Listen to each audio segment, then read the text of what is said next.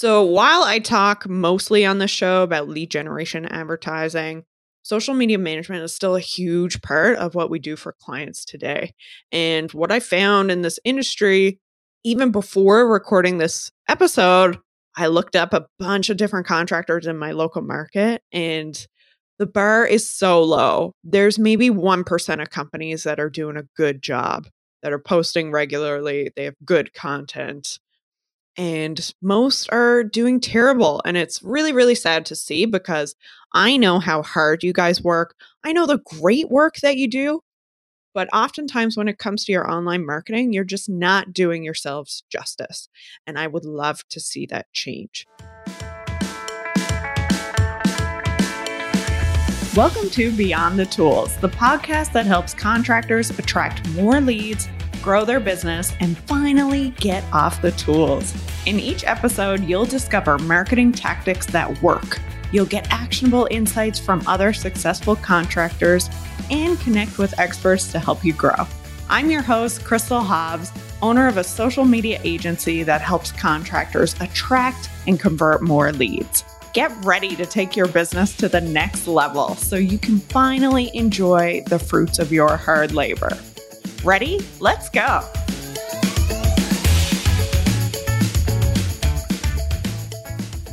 Welcome back to Beyond the Tools.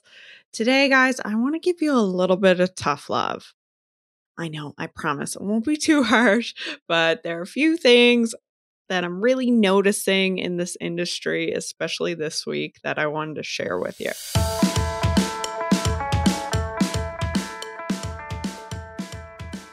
Is your online presence like a rusty van? my neighbor is doing some renovations and I was out walking my dog, walked past their house and I noticed a contractor van and it is super rusty. Like it looks gross. And then elsewhere in town, I'm driving along and I drive past this lighting company. And outside their office, outside their main space where customers come, they have a sign above the door and it's a super outdated logo, which fine, I could probably forgive, you know. But it was also really dimly lit. And I'm like, you're a lighting company. Like, this is what you're supposed to be best at, you know? And then earlier this week as well, I had a call with a prospect, and I always go on their website and social media and like really check you out before we have a conversation. So I have a good idea of where you're at. And their website had a ton of spelling errors and links that didn't work and broken images. I've even seen some websites that have like the lorem ipsum, so that like placeholder text on their site. And this is a website that is live that customers can look at.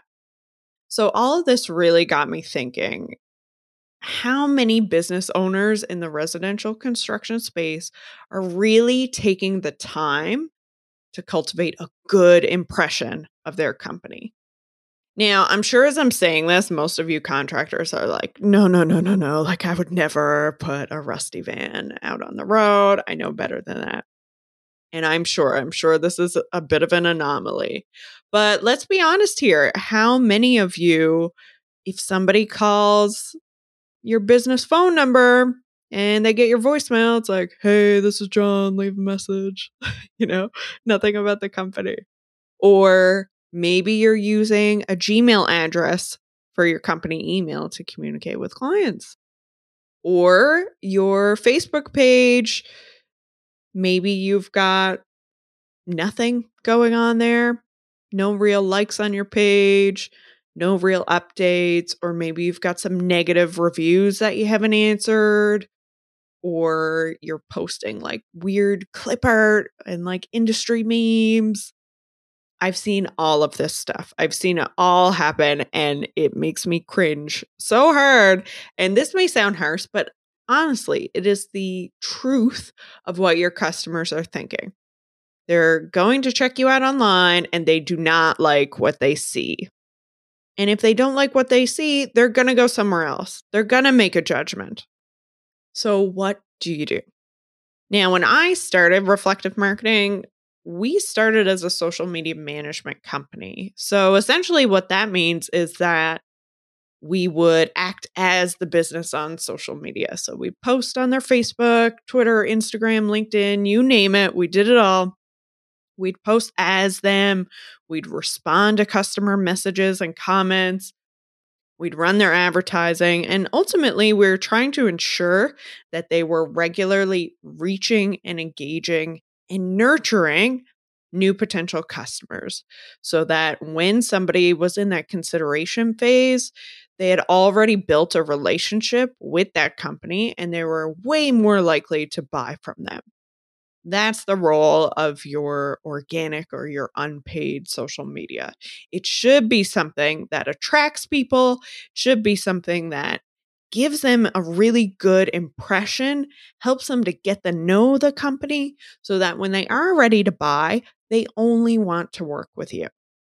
So while I talk mostly on the show about lead generation advertising, social media management is still a huge part of what we do for clients today. And what I found in this industry, even before recording this episode, I looked up a bunch of different contractors in my local market and the bar is so low. There's maybe 1% of companies that are doing a good job, that are posting regularly, they have good content and most are doing terrible. And it's really, really sad to see because I know how hard you guys work. I know the great work that you do. But oftentimes, when it comes to your online marketing, you're just not doing yourselves justice. And I would love to see that change. So let's go through how you can fix this. Okay. I'm going to give you some real simple steps that are going to move you in the right direction. So, the very first thing you have to do is to clean up your social media channels. Now, if you're listening to this and you're not on social media, go get a Facebook page. Go set one up right now because your customers are looking for you. And if they can't find you, that speaks just as loudly as that rusty van or just as loudly as you having a poor social media presence. Okay get a Facebook page up there, make sure people can find you. Now, on your Facebook page, and again, this should be a business page, so you want to make sure that you're not able to add people as friends. They should be able to just like your page and you have all the business functionality on there, okay? So, the very first thing you want to do is make sure your profile picture is your logo. Now, if you're just starting out and you don't have a logo, that's okay. Start with something that's going to be common across all your channels and your website, but that is something you want to build into your budget. So if you don't have a logo right now, make sure that that's something you get in the future. So your logo should be your profile picture because that's what people are going to see when you're posting. They're going to see that little icon along with the company name and the Facebook page with every post that you do. So you want to make sure that's your logo. The second piece is your cover photo. So this applies to Facebook, not Instagram.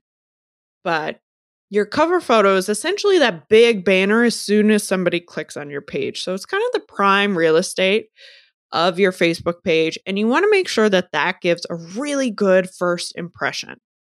So, this is a great place to showcase your work or your team and think about you know, going back to the episode with Ryan Peaton where he talked about nobody wants to see your framing, right? They want to see the finished product. Very similar with your cover photo. You want to showcase something that somebody looks at and says like, "Wow, I could picture that being my house," you know? So that's your cover photo. And this is something you can change over time. Your cover cover photo doesn't have to stay the same forever but it should be something that is very visually pleasing. Okay, so show your work or show your team because people love to see people on social media. They want to get to know who's behind the company, the people that they see when they when you actually show up at their house. So that's a good opportunity too. I do have some clients that have team photos as their cover photo and I think that can work really well too. Third, you want to add a description. So, your about section on Facebook, you should share exactly what it is that you do and what makes you different and why someone should want to hire you. So, your main company messaging, that's where that goes. Okay, and then the last step is to go through your operating hours, phone number, email, website, all of that contact information. Make sure that that is all correct and up to date. I like to have a reminder in my calendar every year just to refresh those things and make sure it's all accurate because you don't want to have a phone number up there that doesn't work anymore or an email nobody checks. So once you have those pages cleaned up, now you can move on to your content. So if you're listening right now, I'd love for you to start to brainstorm a list of things that your customers want to hear about. So think about the topics that most interest them. Ultimately, it's not about you, right? So to give you a fun little story, right now I'm running an ad um, that has has gotten some question marks in terms of comments, but it's for the HVAC industry. And it's a bit tongue in cheek. So it says, I don't know a thing about how this fan box thing works, but what I do know is how you can generate more leads with your marketing. So again, just a bit of fun, but like really, this encapsulates the attitude of your customers. They don't know how the system works. They don't need to know all the details about the compressors and all that sort of stuff. They just want to be comfortable in their home. So when you're thinking about your content, think about what your customers care about. So industry memes and stuff, they're not going to get that. Not really. Okay. Once in a while, you can sprinkle that in, maybe, maybe but you really want to focus on what your audience wants to hear. So let me give you an example. Let's say you're a home builder. So if you start to jot down things that your customers might be interested in hearing from you. So first of all, it could be of course your designs. So, you know, again, if you can, people may not really want to see blueprints, but they'd love to see, you know, your renderings or an actual model home or spec home and seeing, you know, staged rooms, all that sort of stuff so they can really picture themselves there and get an idea for your work. You might also want to post about ways to make your home more comfortable or how to make things function better for their families. You may want to post new design trends, all that sort of stuff can be really compelling for your customers and give them a bit of a feel that you're up on the industry, you know what you're doing, you have that expertise. Customer testimonials. So, if they can actually see that real people have worked with you and had a great experience, sharing those stories is really, really compelling. Your team. So, again, people want to see who's behind the company, who's working there and anything with people tends to do really, really well on social media. So think about any milestones, you know, work anniversaries, birthdays, accomplishments, certifications, training, any of that stuff that's going on.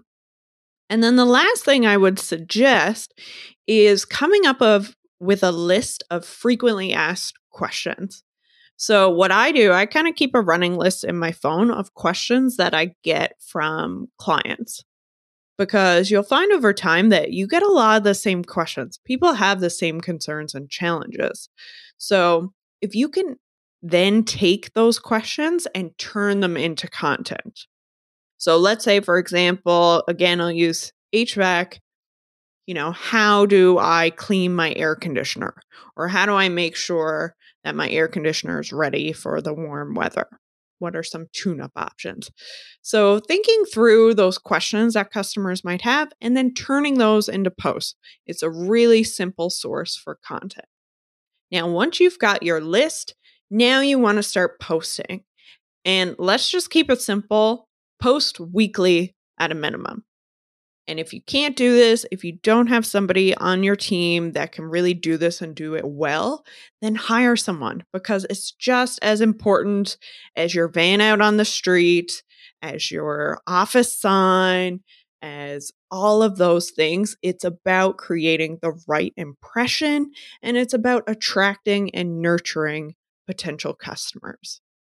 And that's it. It's really just that simple. That is a great place to start. Of course, there's all sorts of other things that you could be doing, but honestly, the bar is so low, and I really want to see you succeed. I want to see this industry do better at communicating their value, at communicating the great work that you do, and to really stand out from, you know, my uncle who can fix things, right? You know, everybody wants to stop that underground economy and unqualified people doing this work. And to do that, you have a bit of a responsibility to put yourself out there and to really show the great work that you do. So, if this resonated with you today, I would love to hear from you.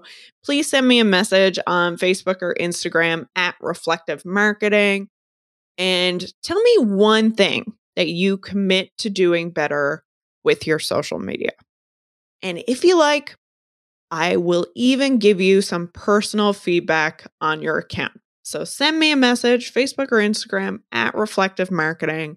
I'd love to have a bit of a chat with you and see where you're at in your marketing. And I'm happy to give some personal feedback.